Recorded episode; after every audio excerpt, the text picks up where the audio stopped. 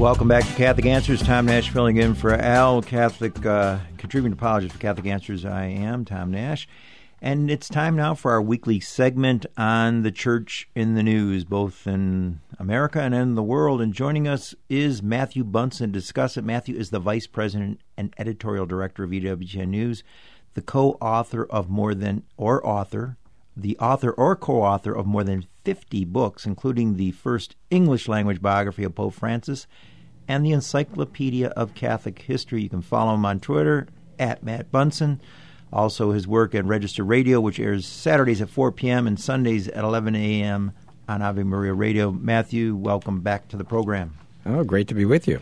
Good to be with you, my friend. And what's remarkable amidst the tragedy of the fire on Maui is uh, that this Catholic Church was seemingly miraculously preserved. Can you talk about that as well? I know you've got a great connection with Hawaii because yeah. you know you've done the biography on the great uh, leper priest Saint Damien of Molokai. I know you know a little more about the parish, so talk to me about this and yeah, well, what's going on. And, and uh, some of your listeners may be aware that I actually had the privilege of growing up in Hawaii. You did? I, I, I, did. Wow. Yeah. Which island?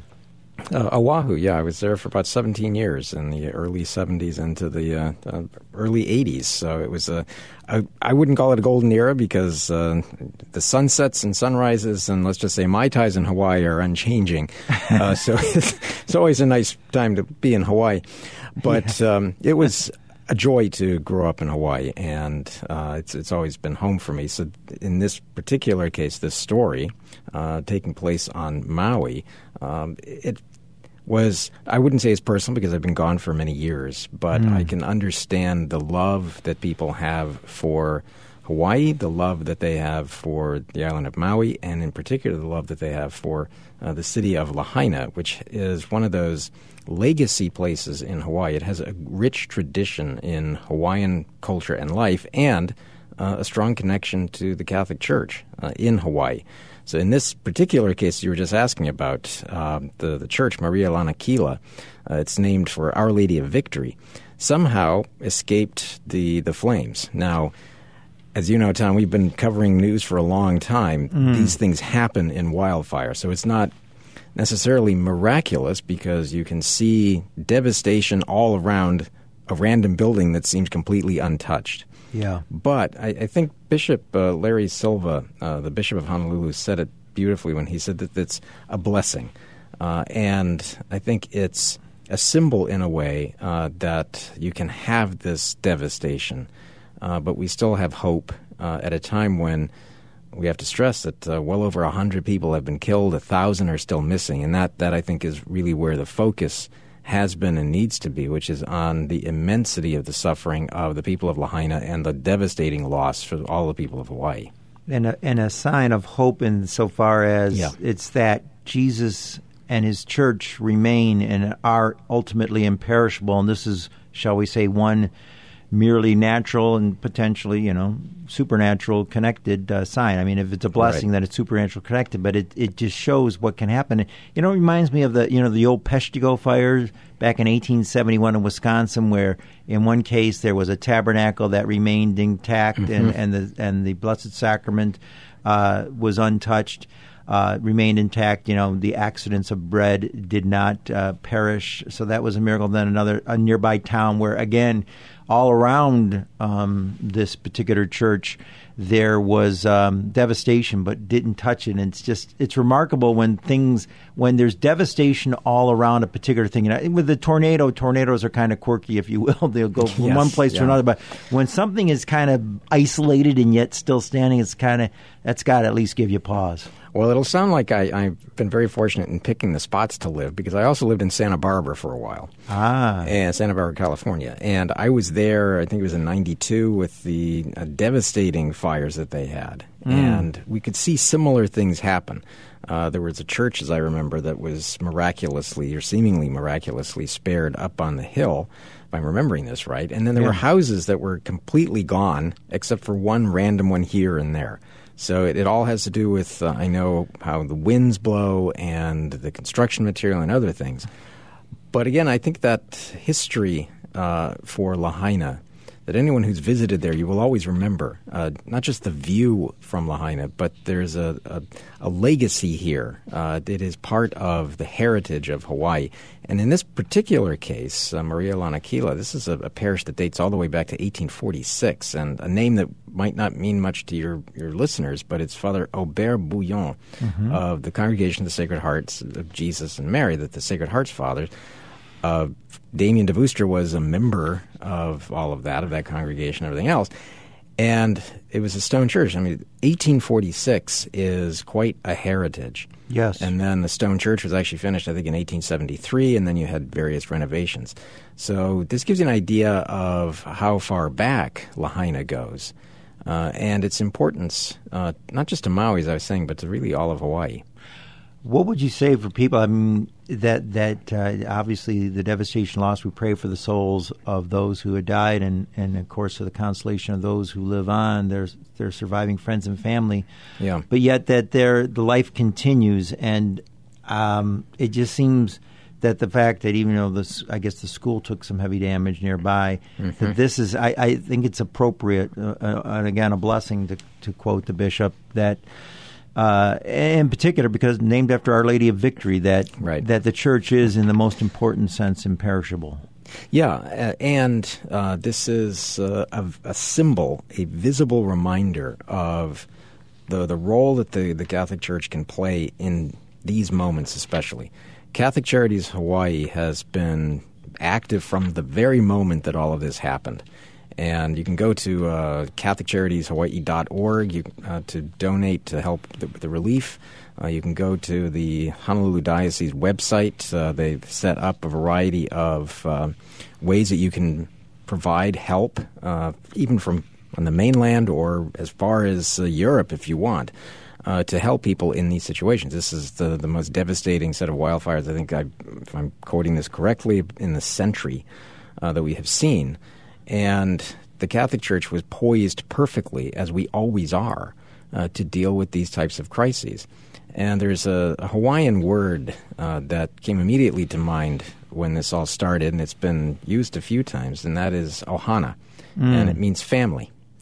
And the, the Catholic Church looks at everyone in Hawaii, as we do everywhere, as family. We are the children of God. And so the Catholic Charities was there and is there, uh, as is the Diocese of Honolulu, uh, ready and eager to help uh, under these circumstances.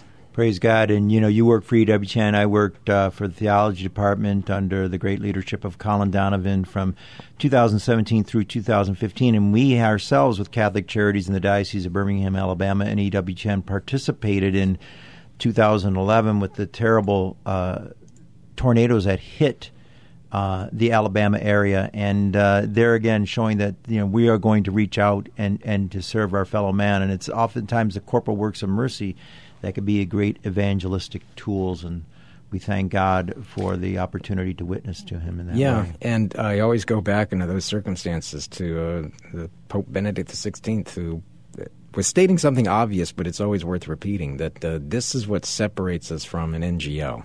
Mm, yes. we don't do this because we're a nonprofit. We do this because we act, we are compelled by charity, uh, by love to do this. Or as our friend Father Richard Ho Lung, uh, the missionaries of the poor, would say, brothers, we're not social workers. exactly. anyway, um, moving to a different subject, Meier in the middle, Bishop Bertram Meier of Augsburg in Germany. He's kind of a, a sort of. Um, well, maybe Bishop Fisher was by himself. He's got some other people with him in the in the synodal way, trying to stand up for the faith as well as he can. But what can you tell us about him and, and how he could be maybe, hopefully, uh, a re- person of reconciliation at the upcoming yes, synod? yeah, uh, and I think at this point Germany needs all the reconciliation it can get, uh, mm. uh, both of the traditional sense and I'm going to guess the, the sacrament of reconciliation for many. Please, Lord. Uh, in, in, this case, uh, you're absolutely right. Uh, this is. Um, Bishop Bertram Meier, uh, the Bishop of Augsburg, uh, it has been, I think it is safe to say, a very difficult number of years for bishops in Germany.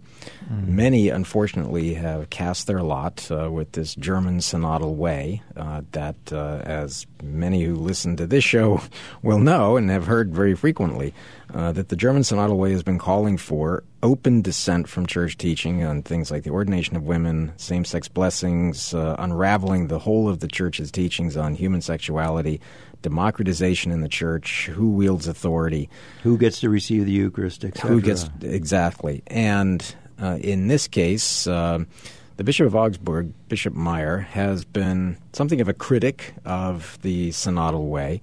Uh, he has sided from time to time with others, uh, such as Cardinal Rainer Maria Woelki of Cologne and others. Uh, it's a small group of German bishops that have been fighting the, the heroic fight uh, against the synodal way. But at times also he has, uh, especially recently, been critics of he's been criticizing the critics of the synodal way. Mm. And the assumption is, and there's a really great analysis piece by uh, Jonathan Liedl at uh, ncregister.com uh, mm-hmm. if you want to read it about what is this signal? Is this a kind of bellwether? And uh, he uses the phrase "both sides Bertram." Mm. But one of the things that uh, the the thinking uh, that these diplomatic inclinations, as he puts it, the habit of staking out the sort of middle ground, uh, are in, in, many ways a reflection of trying to put together the, the pieces here uh, among not just the German bishops, but also among German Catholics and also between Rome and Germany itself. So I think Bishop Meier is trying to position himself as a an honest broker uh, as these discussions go forward. But let's also remember that uh, we are now only weeks away from the start of the Synod on synodality in Rome. And there are going to be some very prominent figures from the German church, both uh, who are in favor of the German synodal way and opponents of the synodal way. And Bishop Meier is going to be one of those participants. So I think he's staking out ground here as we all head toward this synod. Uh, that the, the Germans are going to want to be heard uh, for good or ill, I think, and Bishop Meier, I think, sees himself as somebody who might be able to shepherd this process a bit to save uh, real catastrophe from taking place. Yeah, it reminds of Ephesians six twelve uh, that the real enemies, ultimate enemies, are the powers of principality, the the demons, um, and therefore that even those who are in the church that are opposing us are people that can be won back over, and yep. we all need God's mercy. We didn't get to talk about Pakistan. Let us pray for the people there, yes, because of Amen. the persecution going on there, about some kind of disparate, you know, misapplication of blasphemy laws, and the churches get burned, and the Catholics, other Christians get persecuted. Uh, thank you very much, Matthew. We'll look forward to having you on next week. All the best to you and all your work at the NC Register. You too. A joy to be with you. God Thank bless. You. God bless you.